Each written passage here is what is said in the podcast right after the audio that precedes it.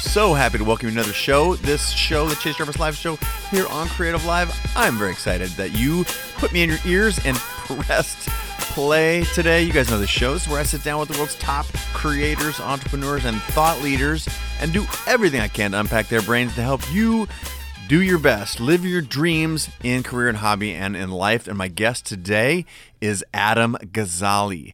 Now, if you have any sort of background in neuroscience or training your brain, Adam will be a household name. And if not, stand by for a treat. In short, Adam is a speaker, a scientist, a researcher, an author, and general all around badass. He he uh, there's one part in the podcast today where he says like, "Oh yeah, so I finished my PhD and my MD, and you know became a doctor, and then I was working on my master's, and this, you know, like just the typical path." And I was like, "Whoa, whoa, bro, typical path. You're like the most educated person I've ever met." Um, anyway, super, super smart guy. And in short, he's a hyphen because he works on so many different projects, but his whole world, by and large, revolves around training the human brain and how do we use technology to train or retrain that brain to make it better. Now, if you're like me, anything that sort of says anything about, ooh, make your brain smarter, faster, bigger, stronger, I'm interested in it because I know it's such a core part of our who we are as creatures, and it's the centerpiece to some of the things that differentiate us from other species. Things like creativity, for example. You, you may have heard me talk about this before the, the, the mind, I don't use the word our mind, I use the, the, the word the mind because it's a two million year old organ that is not designed to make us happy and great. It's designed to keep us alive. So, what I think most people don't realize is that, like other parts of our body, we can train this organ, this piece of our human, to work for us rather than to just quote unquote make decisions based on primarily keeping us alive. Now, Adam's work to bring it back is he you know he's um, a neuroscientist. He runs a, a, lab called neuroscape at a university at ucsf and he also has this for-profit uh, company called Akili which we'll learn a little bit about in the podcast. And in short he like basically comes at it from all different areas about how we can train our brain some from the the research side some from the practical application in short if you like ideas like using gaming as medication for ADHD, for example. He has, he's in stage three, I think, stage three clinical trials on having the first ever prescription like that that's not molecular or not some drug. And he's also working on a half a dozen other things that you'll learn about in his research labs and in his private companies to improve cognition. Um, we talk in this episode about a cognition crisis. The reality is that our brain biochemically and biologically is not able to evolve as fast as pop culture.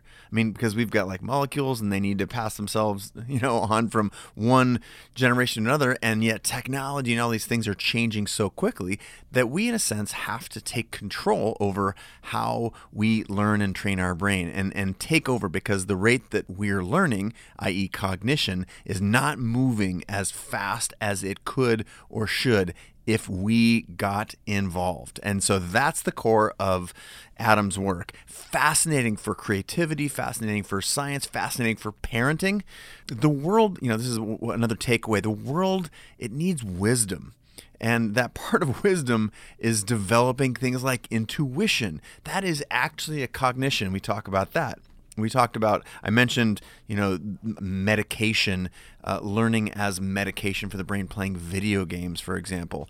And in short, it's, it's, it's a muscle. It's like a muscle, not literally a muscle, but it's like a muscle, and that we need to train it and put it through its paces.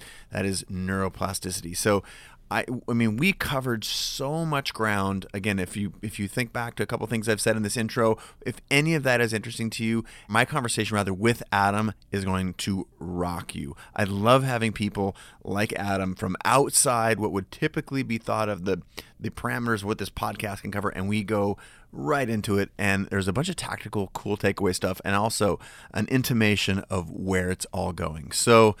I got to get us into the show, but before we do, a quick word from our sponsor. This episode of Chase Jarvis Live Show is brought to you by Creative Live. Creative Live is the world's largest and best platform for creative and entrepreneurial education. And right now you're saying, wait a minute, isn't that the company that you started?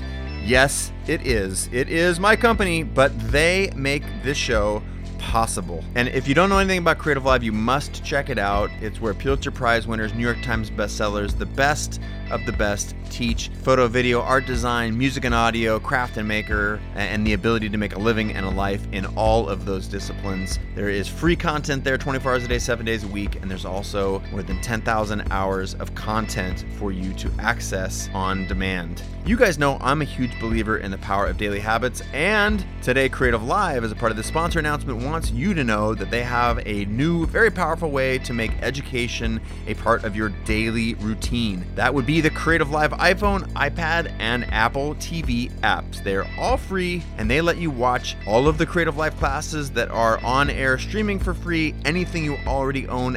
And on the iPhone and iPad apps, you can watch one daily lesson of your choosing for free. That is one of 25,000 lessons for free, which is super, super gnarly. To get those apps, go to the App Store, uh, iTunes, and search Creative Live, or go to creativelive.com/apps. There you go. Now let's get into the show.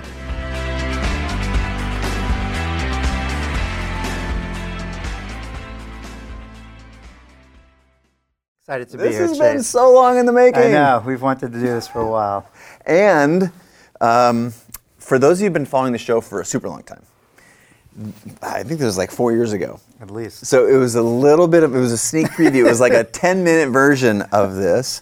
And uh, Creative Live, we were broadcasting live in partnership with Uber from Mm-hmm. the back of an Uber. We go around and pick up celebrity badasses like yourself Mm-hmm. At South by. at South by and drive you to your next destination. So we had these like 10 to 15 minute little interviews.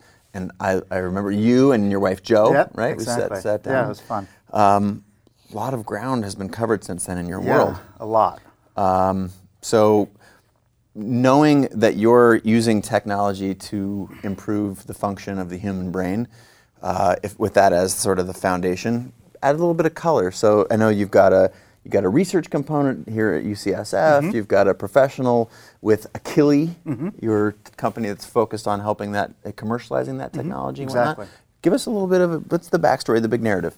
Well, I'd say the backstory really cycles around my involvement with the brain as a researcher and as a clinician, as a neurologist.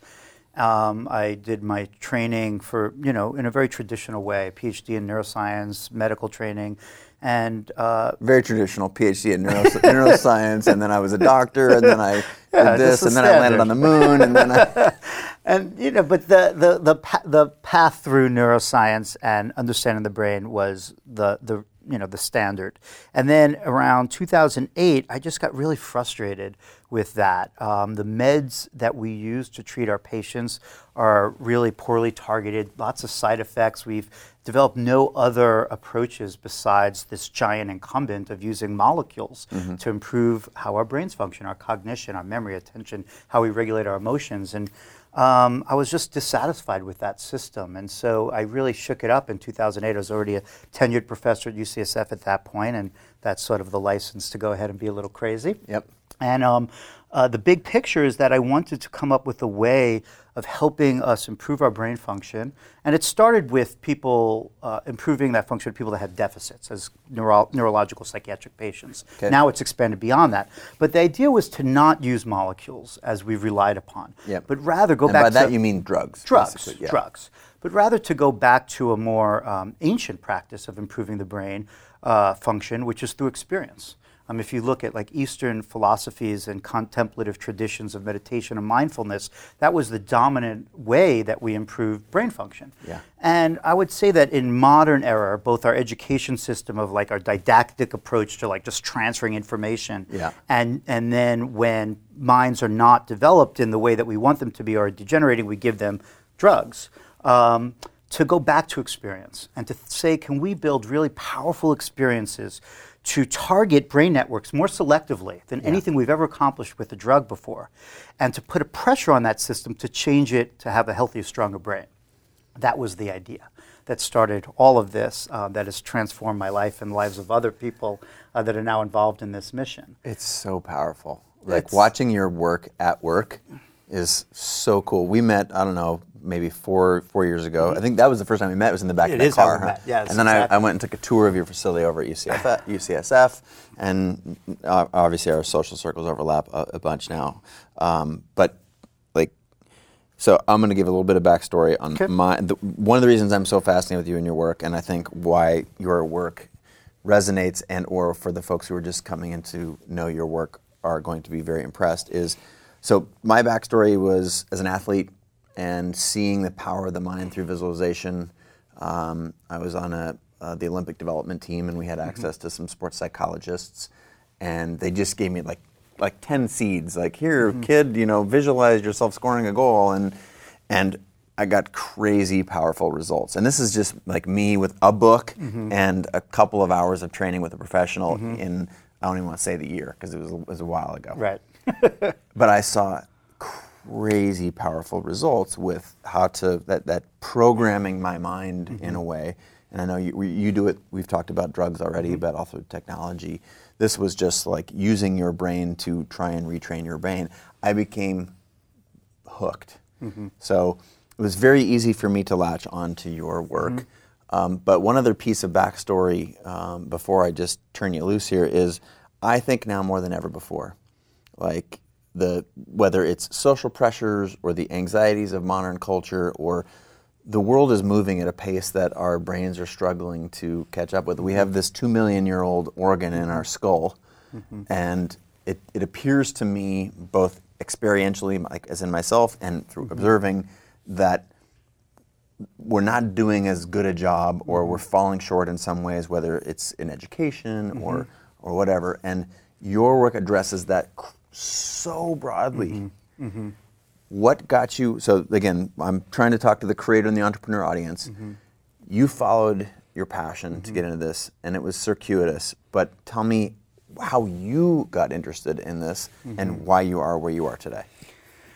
Well, how you just described it is so in alignment with my latest views upon this, and I wouldn't say it was it was my the nidus of this. I mean, I really approach this as a neurologist, seeing deficits that we were not dealing with adequately. Okay. But now it is much bigger than that. Um, and the idea that our brains and our minds have not been evolving to keep up with how the world is changing. And a lot of that is the influence of technology. Yeah. Is so salient to me that I would say that we're actually, as a species, experiencing what I'd describe as a cognition crisis right now Yeah. um, which would lend itself to a, a challenge, a grand challenge of enhancing our cognitive abilities. Um, and I think that it's a challenge on the level of things like climate change uh, being a challenge, because if we can't build our minds, um, and I mean our attention, our perception, our um, our decision making, our emotional regulation, our aggression regulation, our empathy, our compassion, our wisdom, our, our love. Yeah. If we can't build those things, we'll never deal with something like climate change. Yeah. We just won't be able to think at the level, that time delayed way of how it's affecting not you but other people to fix something like that. So we have to build stronger brains and better minds, or else we're just going to suffer as a species in so many ways. And I think we see examples of that every time we look at the news. Yep. That we're just not keeping up. We've we've abandoned some of the, as I said, ancient ways that we used to be involved in in keeping our minds at a higher level. And so that's that's sort of what drives me right now. Yeah, I'm going to try and continue to straddle this. Why I gave you my personal Yeah. backstory, which is I basically had no tools. I mean, a couple tools, and it was the equivalent of like a hammer mm-hmm. and a rock. And I was Mm-hmm. Right. able to make something work for me way back then, and Yeah. I've since been become obsessed with it. As I mean, Creative Live literally exists as personal, like a vehicle to assist personal transformation. Right. And what I've learned in living in this world for years and years now, and through my own personal development, and the people, the hundred plus people who've sat in the chair that you're sitting in right now, the Tim Ferrisses, the Kevin Roses, the friends that we share in common, the Brene Browns, like it's within our grasp. It's within not just our lifetime, but now. There's mm-hmm. so many things that we can do to tap into this, mm-hmm. what you called this sort of crisis. Mm-hmm. So, with that as the backdrop, what are you doing in that lab down the street? Yeah. what are you? What are you? You're cooking up video games. Yeah. And Yeah, so, you know the the the leap over is that technology has challenged our brains in lots of ways. Yeah. Um, I wrote a book on this last year called The Distracted Mind: Ancient Brains in a High Tech World about ex- essentially that issue. Yeah. But that is not something that I think about a ton anymore. I'm more interested in the positive side of it. How can we flip the story around? How can we build technology or leverage existing technologies to maximally harness our brain's plasticity, to enhance our cognition, to refine our behavior? I mean, ultimately, to elevate our minds. That is what I'm obsessed with now. Um, and technology, as we all know, is, is so amazing and powerful in its, uh, its global reach, its accessibility now. And if we can just jump on board and create technologies with the goal of not just entertaining or communicating, but to actually improve how our brains function, then we could really win as a species. You know, that's, that's the goal.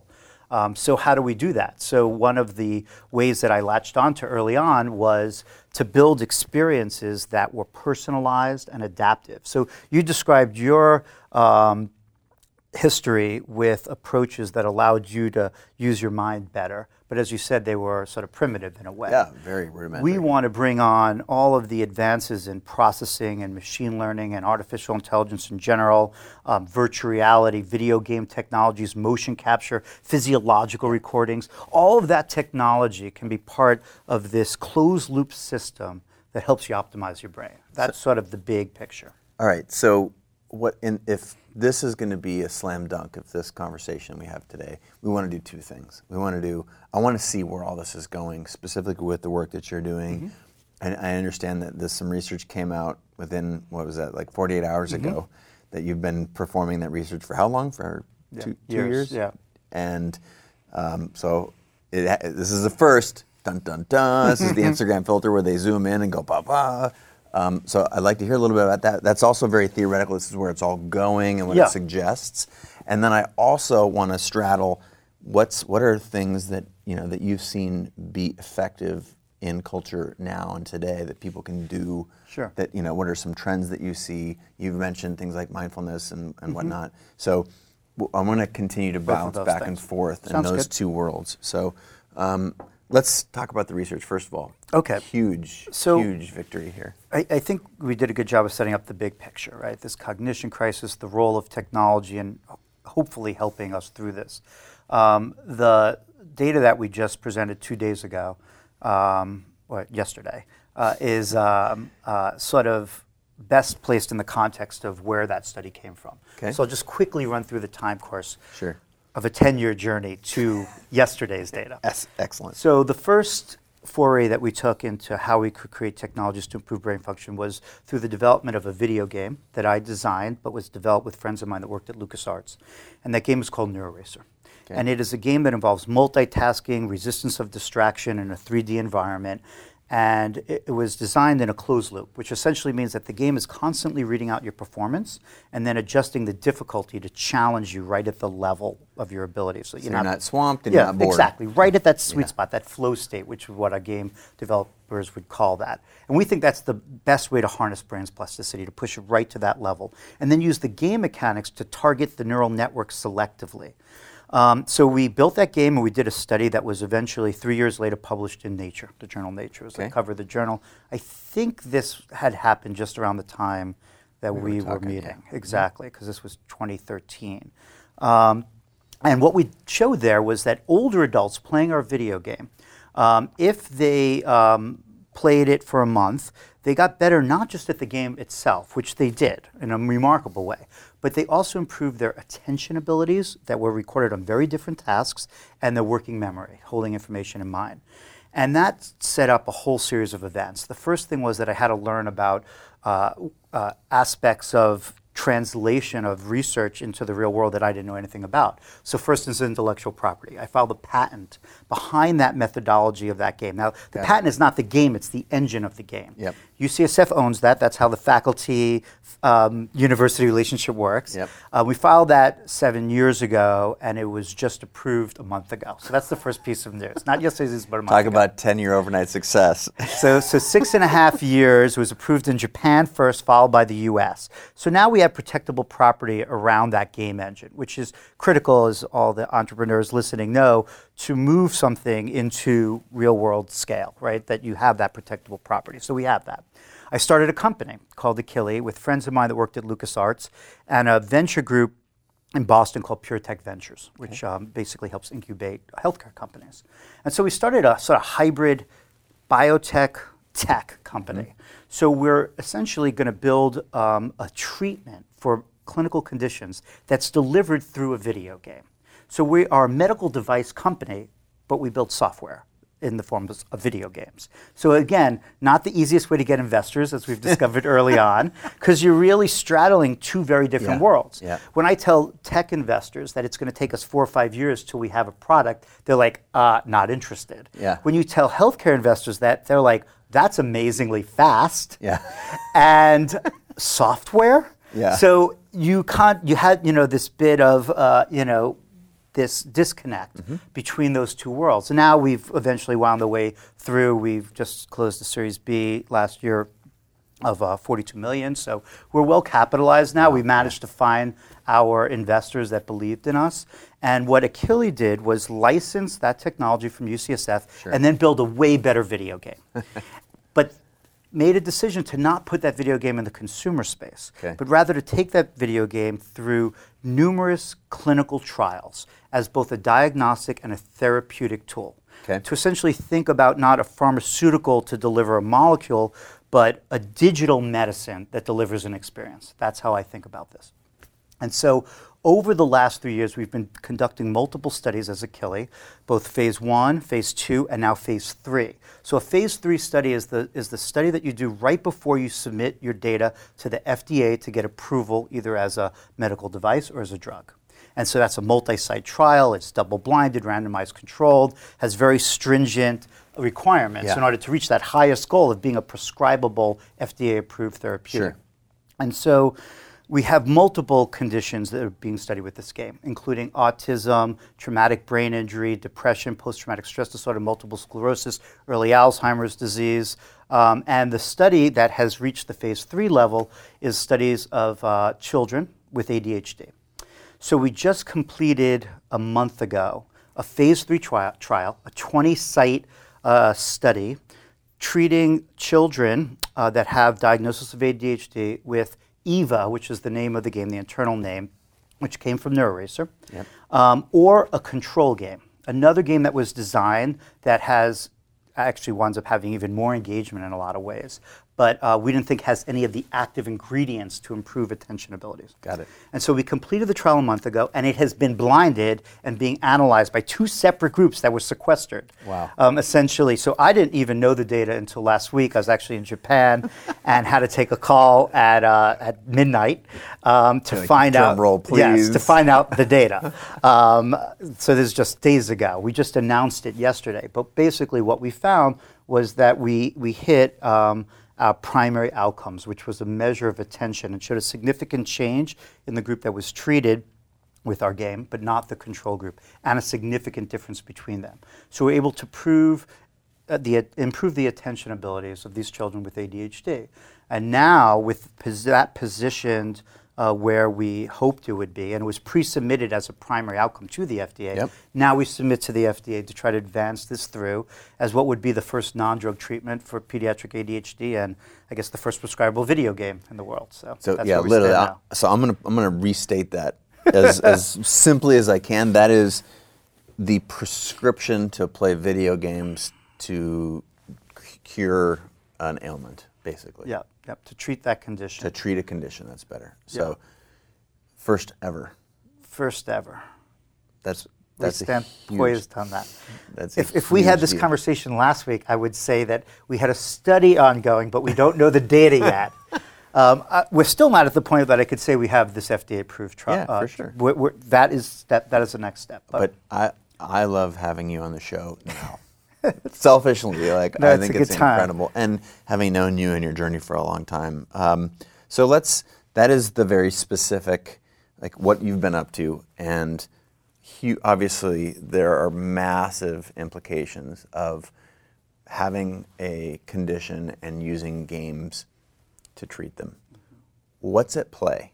Like, what's going on in the brain that you're able to do that? Mm-hmm. And what are the implications of what's going on into other areas of mm-hmm. the brain?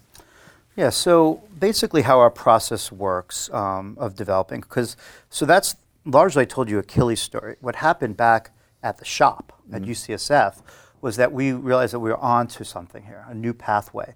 And so we are really an incubator.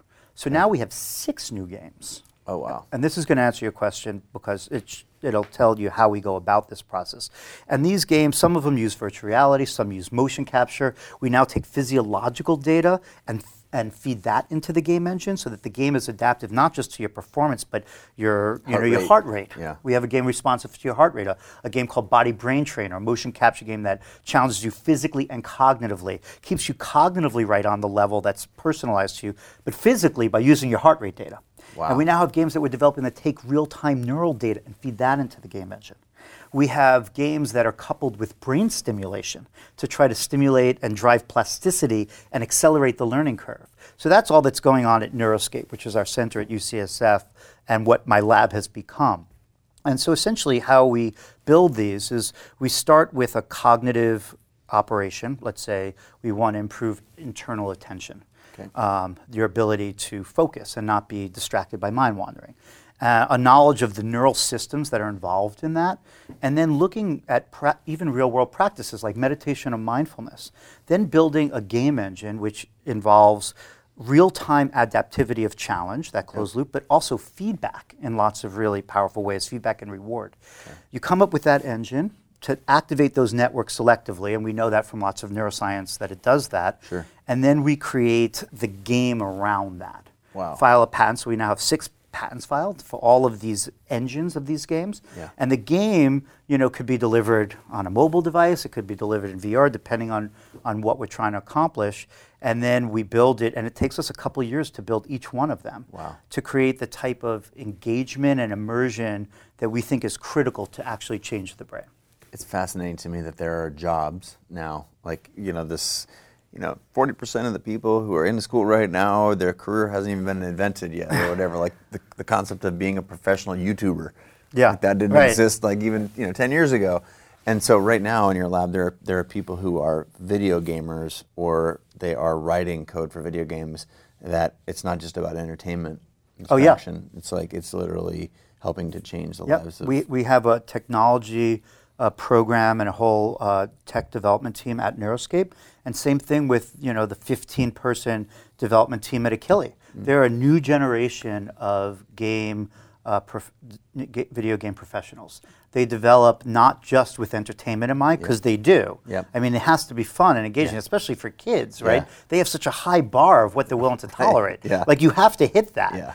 Um, but to bring in the very prescriptive algorithms that activate the network selectively and the type of closed loop system that put pressure on it, that's another skill set that they have Yeah. now. Uh, so yeah, it is. It's a, whole new careers. Okay, so what I heard from you is that you guys have developed, you got a bunch of games, and you have some selective games. You know, the game that is in, you know, just finished your third phase of trials, going to the FDA, Yep. which is the one for ADHD. Yep. Is it right? ADD, ADHD? ADHD, yeah. ADHD, okay. And then you mentioned a handful of others.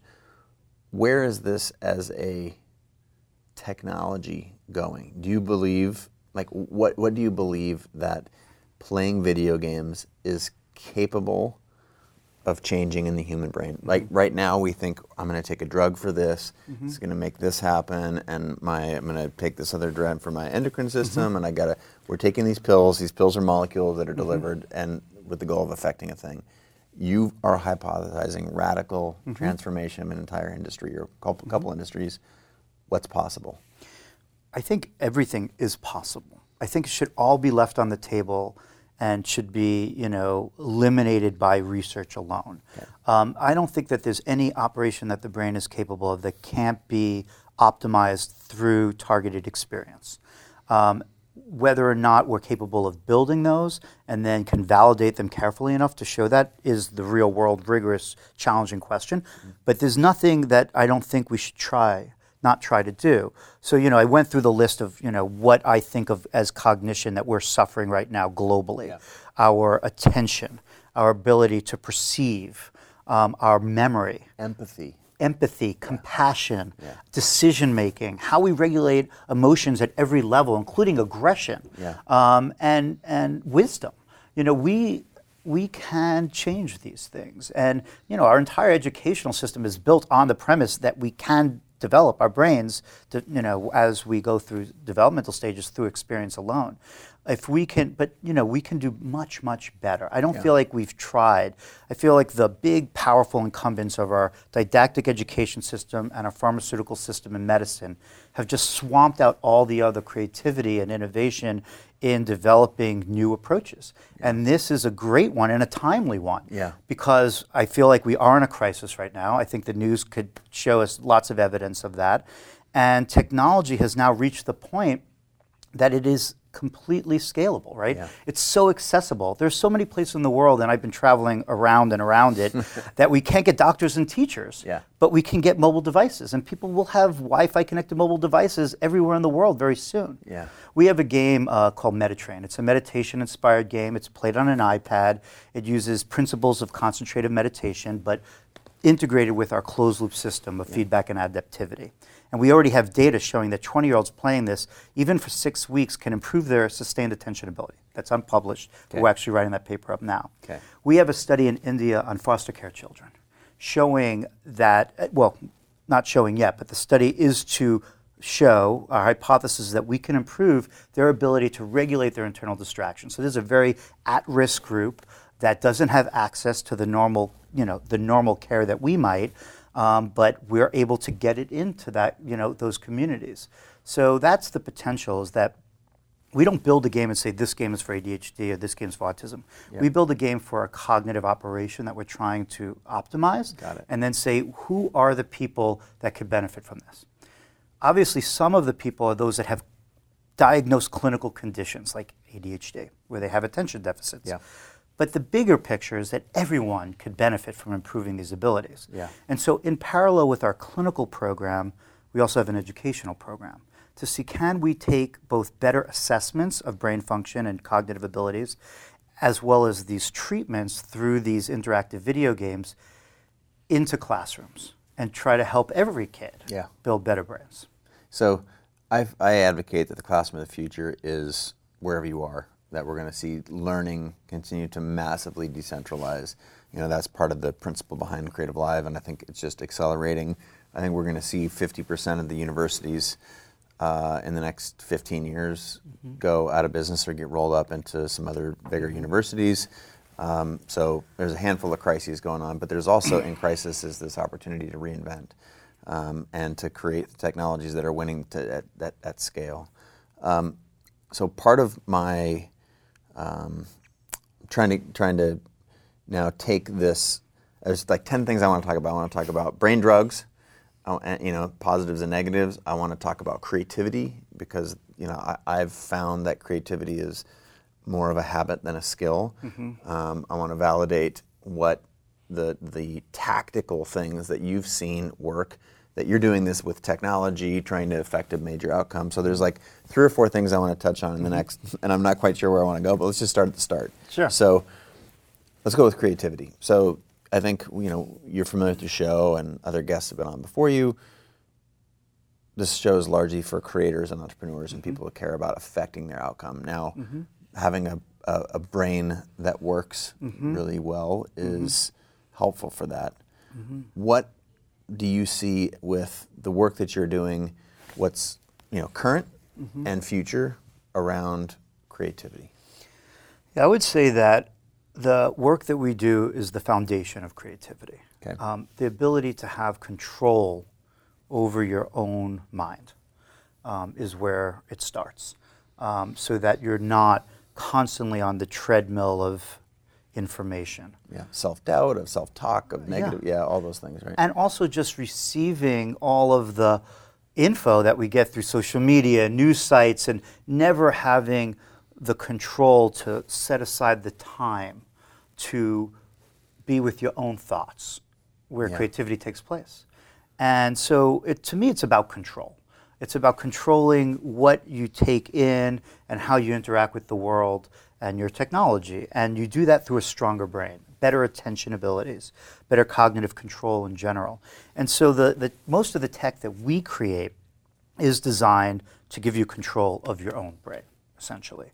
So that, you know, whether it's our meditation training game called MediTrain, Body Brain Trainer, where we bring physical fitness elements to it. We have a rhythm training game, which has principles of music and rhythm to try to improve the timing and anticipation abilities of the brain. But it's all about that. It's having a better foundation upon which to layer in other important features of the brain, including creativity and wisdom and empathy and compassion. So that's the place that I work and my team. But in the future, there's the opportunity to build interactive technologies that really specifically fine tune the aspects of creativity that we want to enhance. That's something that I haven't done yet. We're just still working on the foundation. But it's certainly possible, and it's, a, it's an amazing goal. Is it ironic, or obviously you've thought a lot about this, but that I think the point could be made that technology was in part largely responsible for this era that we're in an era of anxiety, of an overabundance of information, most of which is not helpful or needed. Um, that we believe it is because our two million year old brain that's programmed to help us survive sees a bad news story and thinks it's a saber toothed tiger. Like, is it ironic, or what's your view that the thing that is that you are using potentially to save us as a species, technology to train our brain, is the thing that got us here in the first place? So, put me on this ethical. This is this is why I avoid do, having these interviews if they're too short. Mm. Yep. Because my messaging is complicated. Yeah. Um, as I said, I wrote a book last year Yeah. that was published called The Distracted Mind: Ancient Brains in a High-Tech World. Getting to your point that we do have these ancient brains, and the message there was really that some of the aspects of our brains that evolve the most, which is in my mind the pinnacle of the human brain, is our ability to set goals, amazing goals, long time delayed goals that are interwoven with multiple goals and multiple people's goals. And that's like an amazing feature of the human brain. But then we have these fundamental limitations in cognitive control. How well we can focus our attention. We can't distribute it very well at all. How well we could hold information in mind called working memory. And when we try to engage in more than one task, we suffer a performance decrement with every switch between those networks that are involved. And these limitations are not very different from other animals. And that's why I say we have ancient brains. Yeah. And those two things collide with each other. So this high level goal setting abilities and our limitations in cognitive control. And so we have this conflict between what we want to do and what we're actually capable of doing. I'm thinking about myself right now. Like, I want to change the world, but cookie. Yeah, exactly. and and so and technology has aggravated this. This has always existed. Yeah. As humans, we've always had this conflict. But technology, because of the unprecedented exposure to information that we have, and the fact that it's in our pockets, and the fact that it pings us and not just us reaching out to it, has just led us into these cycles where we're constantly challenging these fundamental abilities, and we don't have time to develop things like empathy, compassion, creativity, wisdom. Um, our attentions are, you know, our attention's fragmented, and so technology has, in my mind, clearly aggravated this issue that we face around the entire world.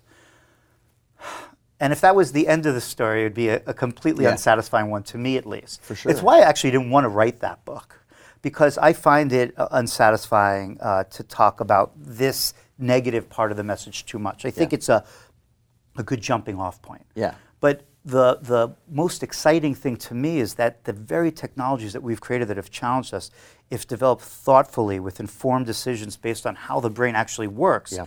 can help improve the brain. And that's, that's the really, you know, that's what takes a little time to, under, to explain Oh, that it's, sure. it's flipping it around.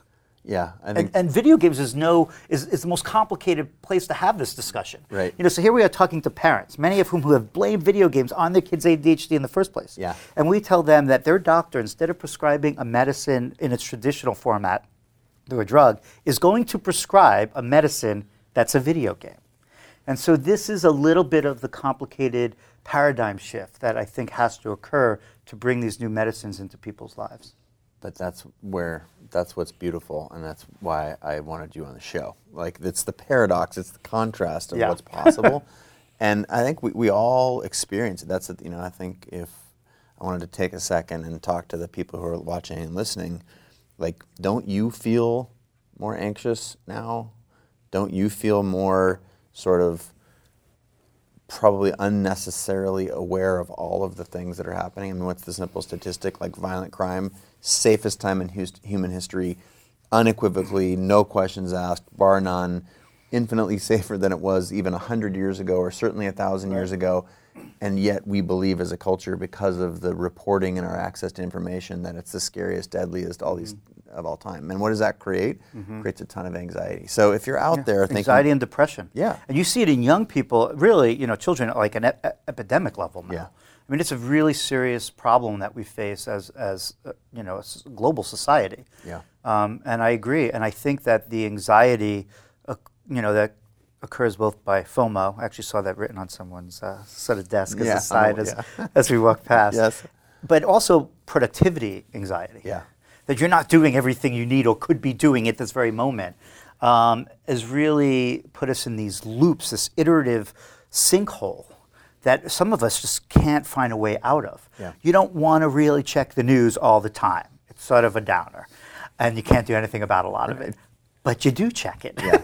at the sacrifice of many other things that are important um, for us to develop. So, you know, I, I- think, you know, I would imagine that your audience does resonate with what you said, that people feel this burden. Yeah, and well, that's I'd like to shift gears because we've been, I think, talking about the where it's possible, where it's going, the technology, your work in particular. Because you've also been, you know, on this journey for a long time as a as a human, as a friend, as a, a partner, uh, you know, just as a human move through the world. You see a lot of this, and presumably you've seen people be more successful than uh, some people be more successful at others is at navigating this.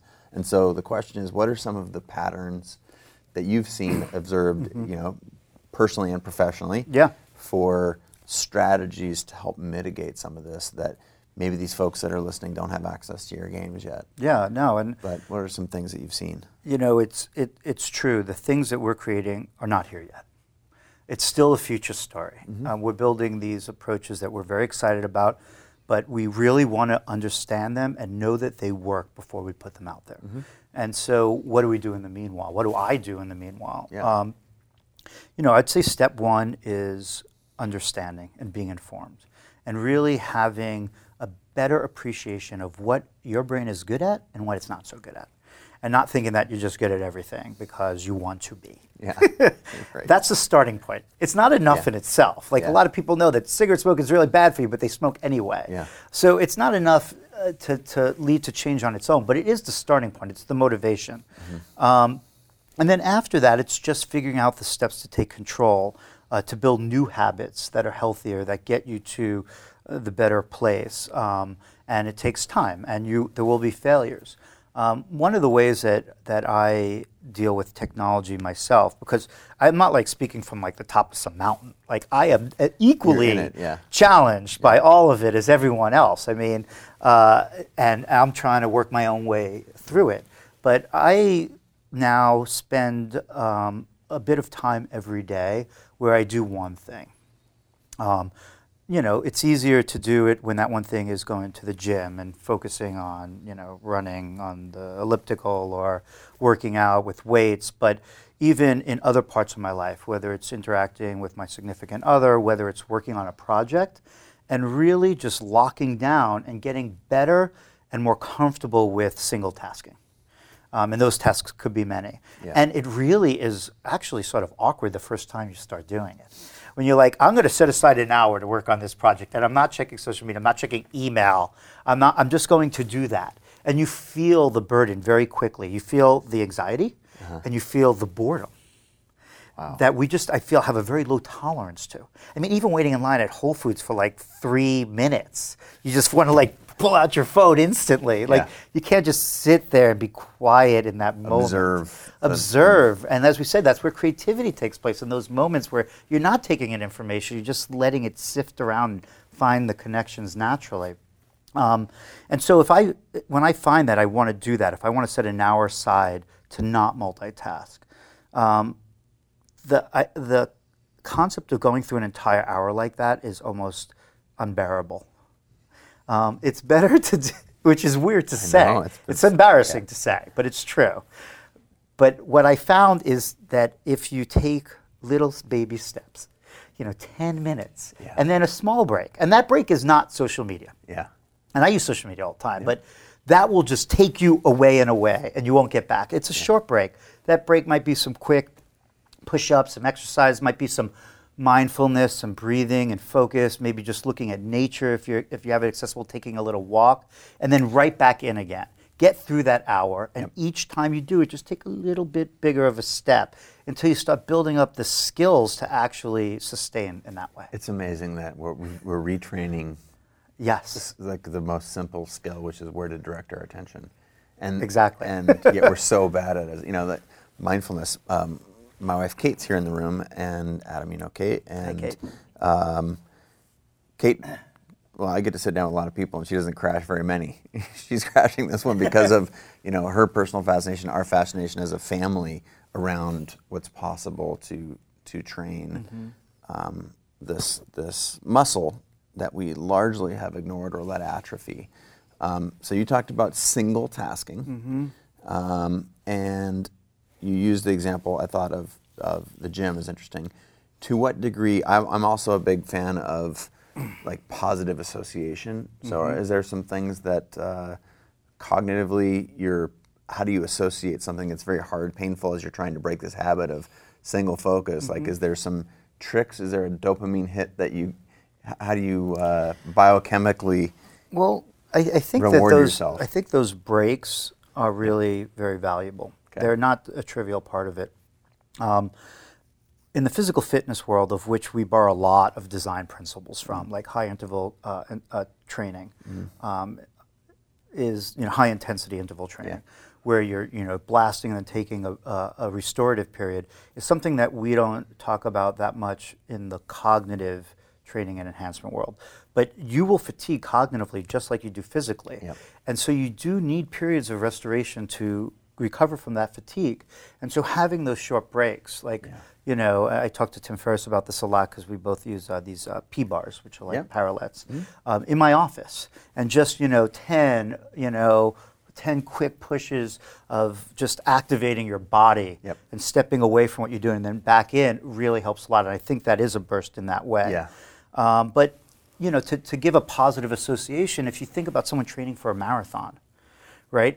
It's really the same process. You don't just run a marathon in one day. Yeah. You know, you baby step into it, and what started out being incredibly painful turns into an enjoyment.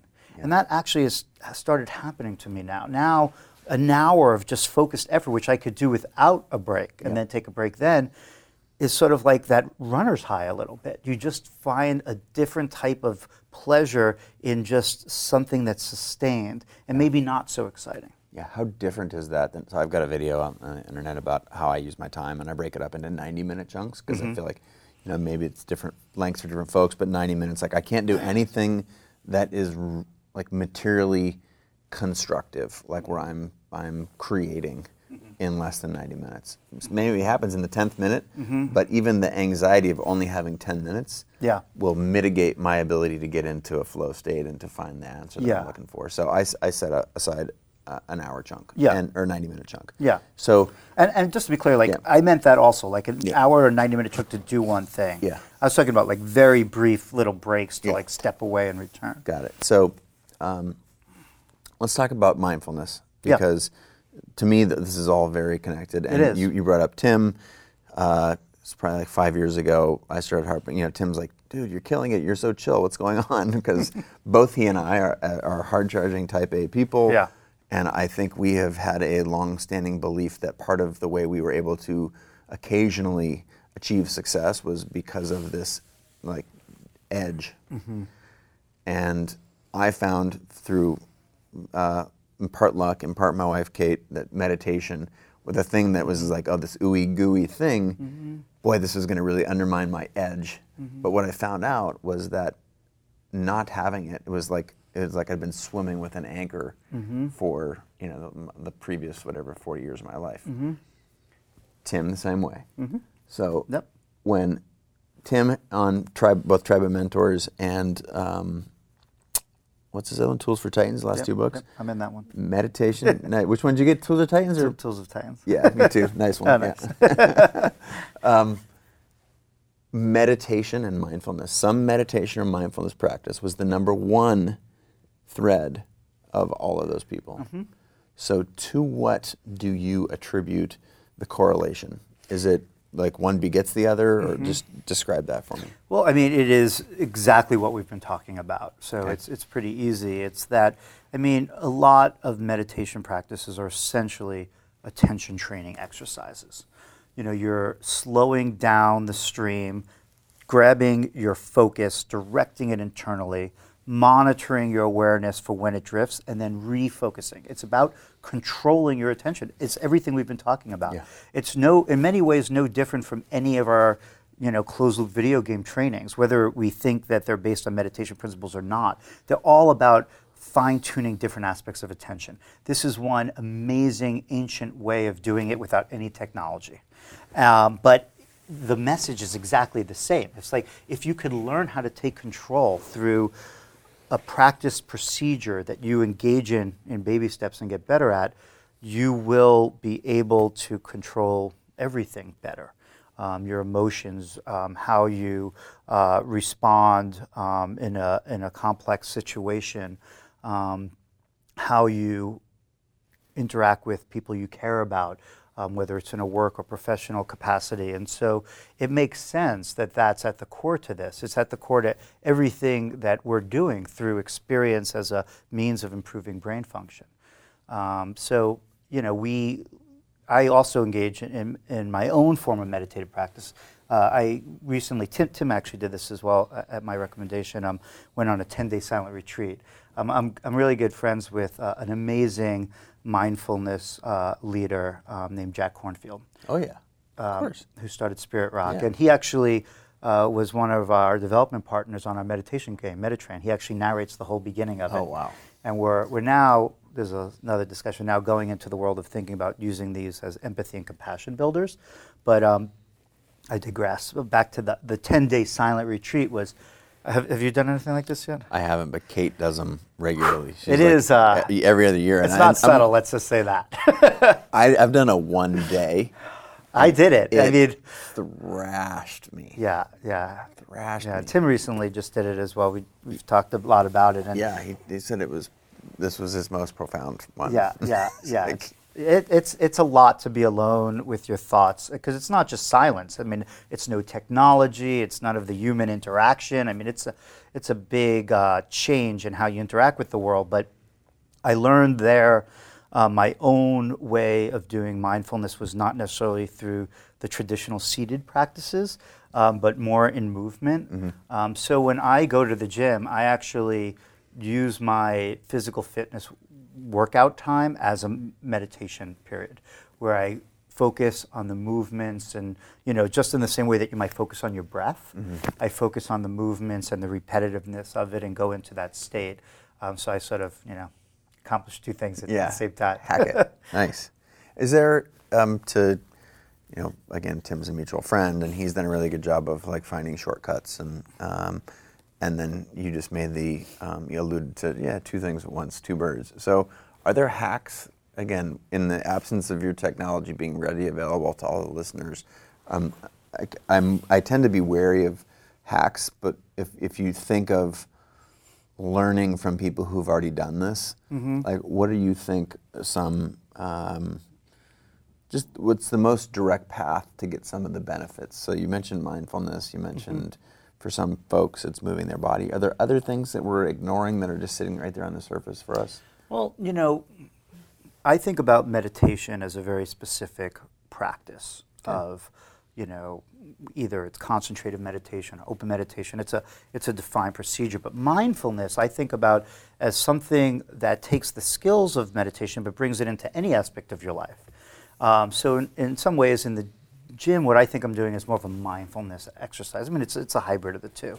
But I think that there's lots of opportunity for people to engage in these activities across their entire day. Yeah. You know, when they're eating, like I, you know, we're probably recently just Yeah. consuming food, and it's Yeah, the other day I just picked up a handful of M and M's, and it was at a party, and I was like, yeah, "Why- I don't want this. Like, Right, why am? And it's just because it was there, and Right. so disconnected from what was happening. Yeah, and even when you're eating something that is good for you, um, a nutritional point of view, to also pay attention to it, how it Yeah. looks, how it feels, how it tastes, and you know, it's it's hard to do these things, but they're practiced like everything Yeah. else. So that's another sort of you know, I don't know if it's a hack, but it's Yeah. just it's it's what being mindful is. It's not just about the practice. It's just about it's about how you how you live, how how you interact with everyone around Yeah. you. And of course, you can't do it all the time, but if you remind yourself of it when you're sitting talking with someone that you care about that you haven't seen in a while, maybe also being preoccupied with a text is Yeah. probably not the best way to be mindful of that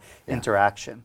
Um, It's just a richer way of being in the world. I find when I can Yeah. connect to that, it's like my my experience of life Yeah. is richer. Of course, and you and you naturally grow those things that you know develop those things that we've been talking about, like empathy and compassion and, and wisdom. You know, wisdom really comes out of experience, but thoughtful experience that you've grown from. And if you're not attentive to it and connected with it, that won't happen. So you know, we we need more wisdom right now. Yeah. I mean, the world needs it. Um, and so I think that is, you know, a, a very um, important message that it's not just taking your 20 minutes of a meditative practice, but how you engage in all of your interactions with the world can be mindful. All right, this is gonna be a little bit of a curveball. Ready for this one? Yep. So, I um, I don't love. I get asked all the time, like, oh, what am I? My uh, I'm, and I'm I don't like it because I'm not very good at. it. Like, oh, you know, you are an accomplished photographer, so what camera should I buy, or whatever. And and to me, they're all just hammers, and I feel like I obviously want to help all my friends who ask this or whatever. But we, we've developed classes here at CreativeLive just to help you find what camera is so that we don't have to answer these questions Right. anymore. But when I, I want to ask you some questions that I think are peripheral to your world, not squarely in it, so you feel free to punt. Mm-hmm. But I'm fascinated by the potential connection of what I'm about to ask and your world. So here we go. I have a, I'm trying to get the world to pay closer attention to their intuition. We have these gut feelings that I'm just going to use the common, you know, layperson language here. Gut feelings. We violate those things and things go wrong. We pay attention to them. And my experience is that they pretty much do me right. Mm-hmm. And what a powerful tool that would be if we could get more people to pay attention to. Like this whole, I ran down the path of medical school and professional soccer and all this other stuff. Only all of those were sort of in violation to this thing that I knew I needed to be a creator, mm-hmm. Creating whether it was you know photographs or paintings or businesses or mm-hmm. whatever and it was I was violating some sort of core principles, mm-hmm. and I'm calling that intuition. Mm-hmm. Is there a world where what you're doing taps into intuition? Is it is is it biochemical? Is it physical? Is it emotional? Is it all these things? And and is this stuff that you're working on so baseline that it positively affects all that? Mm-hmm. So, why don't you talk? Go, answer that first, and then I'll go to part B. So I And believe you can punt too. If No, no, like no, you can, no, like, no. I like it because I believe in what here. I believe. Uh, from a personal perspective, putting aside my research and um, you know uh, uh, company uh, focuses, I, I believe in what you say. Yeah. Matter of fact, I was asked to give a, um, a talk at my old medical school for Okay. students, and so I'm sitting in front of a you know on stage in front of a whole room of other MD PhD students Okay. and giving him advice. And you know, I thought back to when I was making the decisions at the stage they were about what I was going to do. Now I now have a medical degree and a PhD. Am I going to be a physician? Am I going to be a scientist? Am I going to try to do both? And they're consumed with this complex decision, as, Yes. as I was, as everyone that goes through either of these paths, nevertheless, both of them are. And you know, I told them that and I remember this process of making like an Excel chart and like listing geographic regions and and the reputation of the school and like it was like a four left four dimensional thing. Oh, I'm so glad this is coming out. And Yes. I was, and, and then at, at the very end, after doing that process, I realized that I didn't want to go to the place that came out on top. I just Yeah. didn't think I'd like it Yeah. as much. I like this place more. And I made that decision. And I've made that decision multiple times in my life. And so what I told them was to not just make decisions that feel intellectually driven based on data and logic, mm-hmm. but to actually start learning how to pay attention to their emotions. Yeah. And I'm looking at this room of people, and everyone's like, What? You're like What? scientist, PhD saying this? saying? Well, this is why I'm asking. And, Yeah. And and I don't remember. I this is like probably this is the equivalent of just like losing your mind on a show like this, talking to a scientist, saying I can't remember the study, but I know it's out there, so I'm sure I'm committing like professional suicide right now here in this conversation. But somewhere that that this intuition is the is the body's ability to have have being it's like storing data our whole lives but it's in a different type of memory not this sort of active memory Yeah. that it's at a cellular level like subtle stuff that you know we're taking billions of points of data in at a time Yeah, there's, there's a lot we don't understand about memory and decision making and emotion. Um, more that we don't understand than we understand. So Yeah. let's just put that in context. Okay, fair. Um, but, you know, I do believe that there is a lot uh, that we gained by learning how to go internally, not just on the emotional side, but on all fronts. And, you know, it, this is just part of the same conversation. Yeah. If you have, I mean, that's where mindful, what mindfulness is all about. If you have this better control of where you direct those limited resources you have, and one of the places that you learn how to direct it is internally, to understand your emotional part of your life and the logic part and how they all come together, you'll have better decision making. And that is the essence of wisdom in Yeah. my mind. And so, yeah, I think that it is an eventual goal of ours to help develop things like intuition more precisely. But in the meanwhile, as I described when we talked about creativity, developing better attention and cognitive Yeah. control abilities and will help all of that. It is the foundation upon which all those other things live. Yeah. Um, if you can never have the ability to turn your focus internally and to carefully um, understand what you're feeling, yeah you know, you're, you're missing out on so much that goes into having a quality life. Yeah. I told, you know, my, my message for them was if you only make those logical decisions, there'll be a day at some point in your life where you're getting up too early in the morning for something you really don't like doing and you will fail and you will quit. And it happens all the time. You know, so I think it does have, that intuition has to be part of our decisions. Yeah, in in Tony Robbins speak, it's like if this achievement is ultimately a science. You can you can deconstruct what other high performers do, you know, re- re- recreate that in your language in your world to find success. But it's the other half of that same coin, which is the art of being fulfilled, mm-hmm. and sort of what part of you know in, in my world, does, you know, creativity and empathy, like what part of that is the part of the life that you're trying to lead. And if you're only making data driven decisions, you know, maybe even empathy and creativity, they have a data component to it, but it's those two things in conjunction. Undoubtedly. Yeah, science of achievement, art of fulfillment. interesting where I learned that and how I learned that was through photography also. I don't know if you know, but I'm also a photographer. I know. Um, I actually had a ph- photography company at, at a point in my past uh, called Wanderings, uh, nature photography, only nature. Um, I'm actually rejuvenating it right now. Um so that was 20 years ago that I started that. I love this. I didn't know this. In '97, I started uh, Nature Photography. Started a company in '99, a website called ComeWander.com that I'm re- re-releasing at the end of this this month. I've been working on it all year, all Oh, the love 10 years this. of photos that I didn't release, and it was through photography, nature photography, that I learned how to read my emotions better. Because what I discovered when I'm out in the field shooting something that looks beautiful, that if I objectively went on the decision making process of that is like a classic scene um, of how a tree should be balanced against the sunset and has a bird, it's perfect. Yeah. That those pictures fall flat. Yeah. But if I pause and, and evaluate my own emotional interaction with that scene Yeah. And decide whether or not I'm feeling something, those are how I learn to make better decisions about what I captured as a photographer. And so, to me, photog- nature photography and, and what we do and what I've done in the lab for 25 years are really the same thing. They're like an exploration of nature.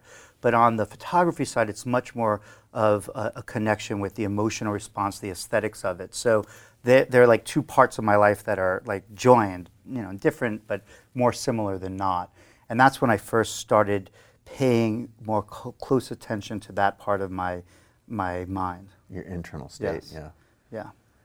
So I want to take a small right turn and go down like brain drug.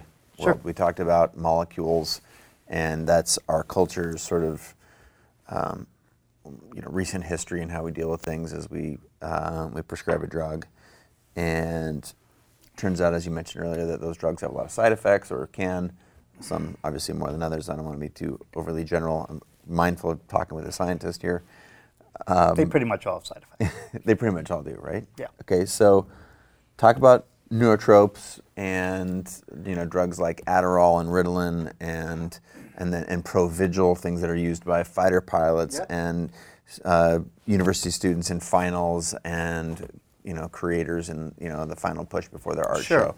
Get, talk to us a little bit about it, the pluses and minuses. All right. And you can talk about them being illegal or not or prescription. I don't really care. I'm interested in the, Okay. the name of the sort of the drugs and your belief Yeah. or lack thereof in it. Well, let, let's just, uh, uh, we could do this more general, but let's be more specific about Okay.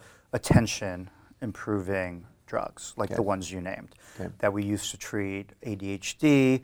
We used to treat Alzheimer's too. Aricept acts on the cholinergic system. I'd say it acts more on the attentional system than actually the memory system. Uh, modafinil, used for jet lag, um, narcolepsy. Um, and I would say that the message, just to create the bigger picture, is not so different than the drugs that we use to help with emotional regulation, Okay. whether it be antidepressants or anti-anxiety drugs. Same idea. Okay. Is that these molecules act very generally in neurotransmitter receptor systems Okay. and the dopamine system, the serotonin system, the cholinergic system. Um, and so they're powerful. They have this really profound ability to shift mental state um, in all sorts of directions, undoubtedly. Okay. The problem is, is that how our higher order abilities work, um, they're very selective, right? When you are doing a certain cognitive operation of focusing your attention versus switching your attention versus um, making a decision or trying to recall a memory, different networks are activated. Yep. And we don't have a molecule that activates a network selectively. We have never developed one. For 50 years, we have been trying to develop more selective molecular approaches to targeting the brain. We don't have one. Got it. And that's why we have side effects. It's not that complicated. It's that because they're blunt instruments. And what we found as physicians that in order to get the effect we want, Yeah. we have to increase it to a dosage that generates that effect. But then invariably, because of the lack of selectivity, Yeah. We get other effects that we don't want. Yeah, it's trying to do surgery with a hammer. Yeah. Exactly. That's what the side effects are, and we just have not uh, not overcome that problem. And everyone knows it. Yeah. The FDA knows it. The pharmaceutical companies know it. Yeah. The doctors, the, the families that are treated with them. And so we have a major problem that we relied on a system too heavily. Now, before I'm too negative about it, because I do see nuance here, Mm-hmm. um, it doesn't mean that these can't play a valuable part in our future. Yeah. The mistake has been to build silos around them Yeah. and treat them as holy grails. That you could give someone a molecule to, to correct something as complex as depression or an attention problem. I mean, it's sort of absurd. Yeah. Um, that is the more balanced uh, thinking that I have, is that potentially we could reduce the doses to just use them as activators, not as sole treatments, minimizing the side effects, Yep. and then use interactive experiential treatments to have the selectivity and see how they work together. And then maybe you could take the drug away, you know, completely in a, you know, a, a period of time after you've optimized the system. So in a, you're saying that we can use maybe there's a, a drug application in the future that combined with the technology that you're creating around experiences, Yes. in this case video games, Yes. to provide radical new. Yes. Got it. Radical. And I think that we do not understand yet the limits that we're capable of improving the human mind because we have not tried hard enough to do it. Um, and this will open up an entire new future. I mean, take the concept of a video game with a small dose of Adderall, which we've never really, we, we don't understand yet. It's Yep. just a hypothesis. Yep. And then think about how a small dose of a psychedelic and a virtual reality experience come together. Yeah.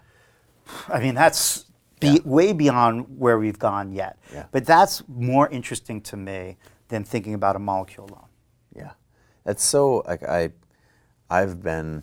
I heard this. uh, Just the the best way for me to talk about this idea that's fleeting is I heard that if aspirin were invented today, it would not have passed the FDA because it's too general of a panacea. Is that like respond to that? Is that- Well, you know how how the FDA really works is that you need to have a clinical indication, which is associated with a population and a condition. It's like what we what we're getting approved, hopefully, with the data that we just generated as a treatment for inattention and ADHD, can't necessarily just be applied to inattention and depression.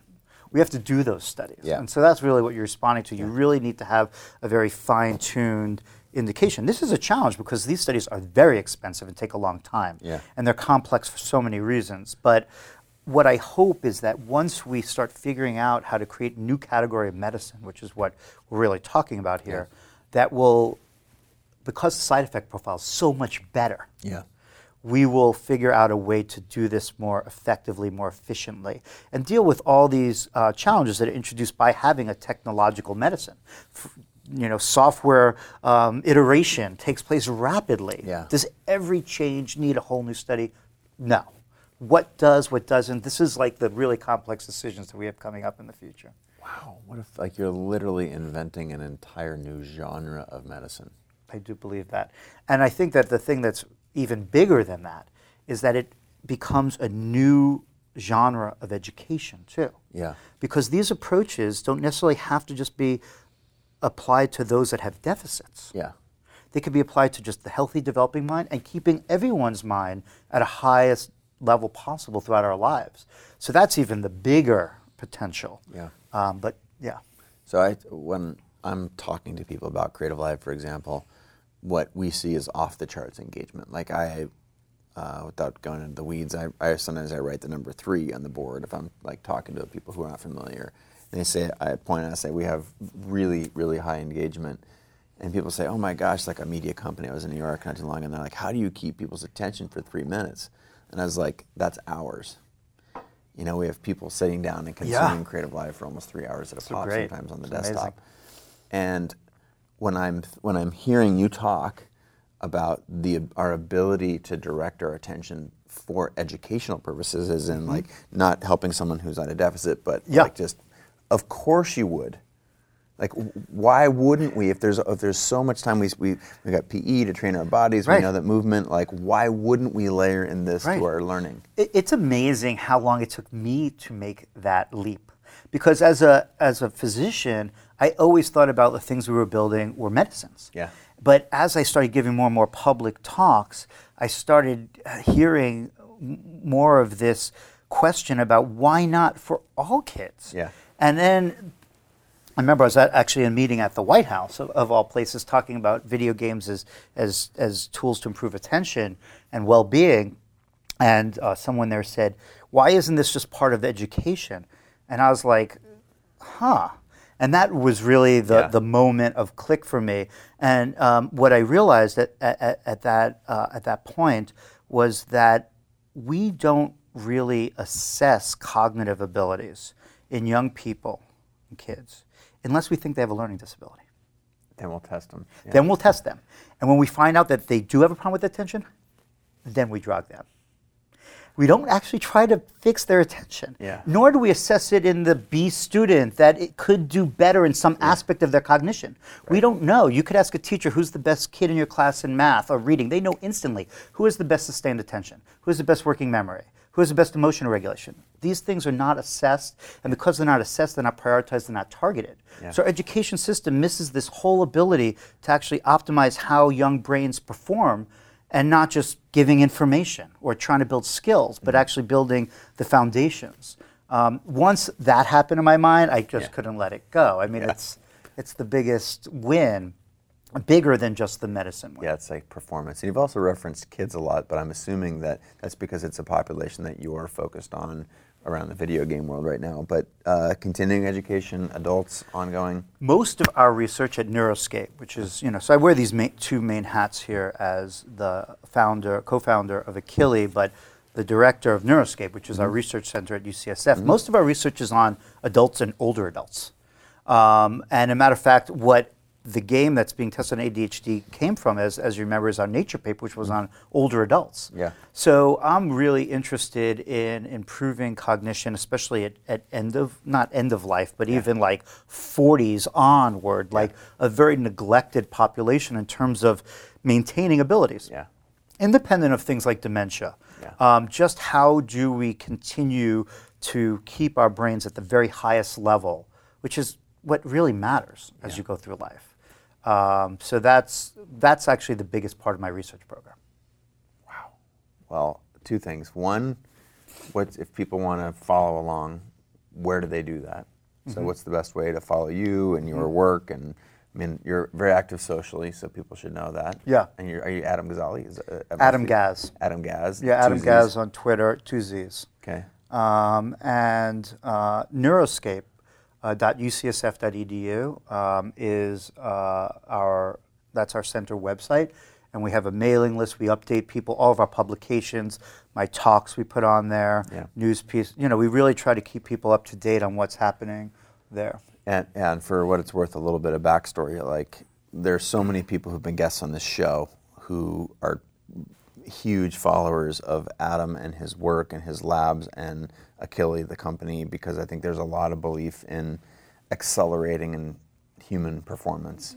Um, and so, if that at all, if, getting better and being smarter, and you heard things like cognition, recognition, um, active memory, uh, creativity, all of these things, I think you need to pay attention to Adam's work. So, last question is like, what's next? So you got this huge announcement, and you got like, what, what is it? What are the next like six months look like for you? Yeah, so you know, Neuroscape's going to keep going about its path of we're now we now have five longitudinal studies on MediTrain and rhythmicity and body brain train, a new game called Engage, uh, to see if we could create new tools. And Akili is going to continue their march to move our first product into clinical practice for pediatric ADHD with an FDA submission coming up in the near And future. that's A-K-I- A-K-I- A-K-I-L-I. Got it, okay. A-K- A-K-I-L-I.